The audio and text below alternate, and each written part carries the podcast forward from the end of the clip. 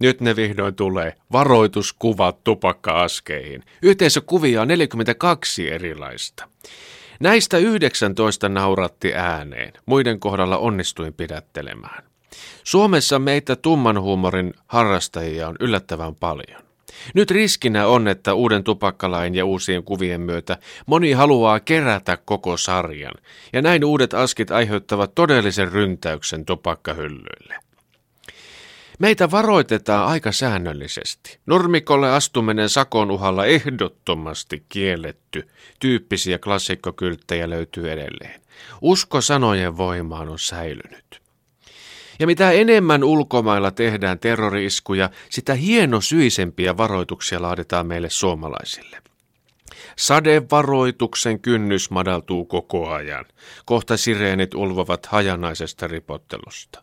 Tuulivaroitus saa kansalaisemme pitämään lippalakistaan tuimasti kiinni, vaikka haapakaan ei vielä havise. Viranomaisradiosta kerrottava jalankulku sää saa höristämään korvia ja varpailleen.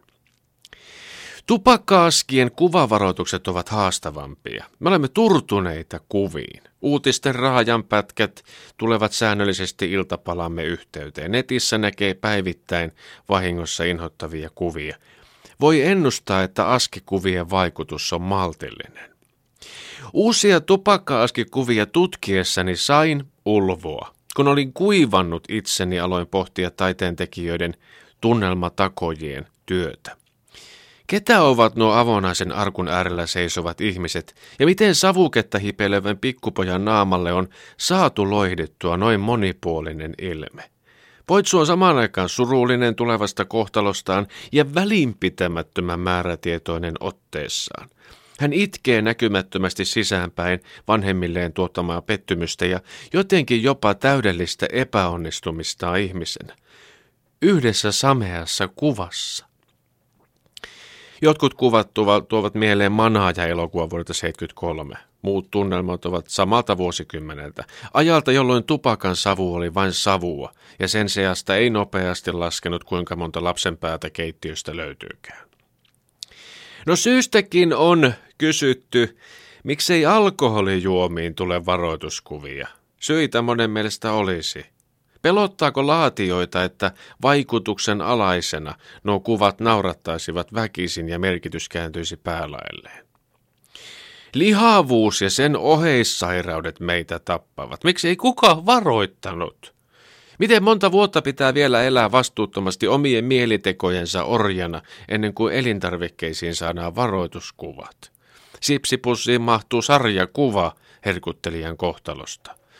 Nutella-purkissa on kylkiasennossa lekotteleva rouvan ja merinorsun yhdistelmä, kun kanttaruuvaani kajahtaa Keski-Suomen pelastuslaitoksen tunnussävel.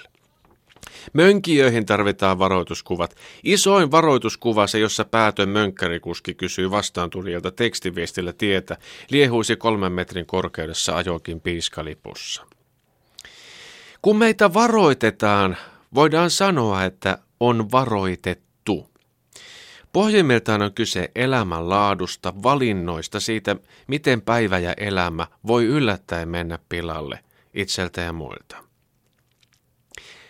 Siksi haluaisin varoitustekstit myös ihmisiin. Kuvat on valmiina.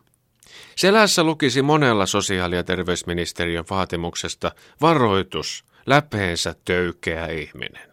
Toisella olisi varoitus, masentunut ja arvaamaton. Rikkinäiseenkin nahkatakkiin saa ommeltua varoitus omistaa väkivalta geenin. Ja kävelykadun liepeillä vilisisi suorastaan selkälappuja, yleensä humalassa patologinen valehtelija. Moni kiittäisi jälkeenpäin, jos rasvatukkaisen pikkutakkikaverin selässä olisi ollut varoituskyltti, narsisti, ruokkiminen kielletty. Ja sitten kun kynnys näille varoitustaroille madaltuu vuosien myötä, saattaa nähdä ihmisotuksen selässä jopa varoitustekstin ironian viljelijä. Sitten meitä vasta olisi varoitettu, ja voisimme aloittaa elämämme suunnittelun puhtaalta pöydältä.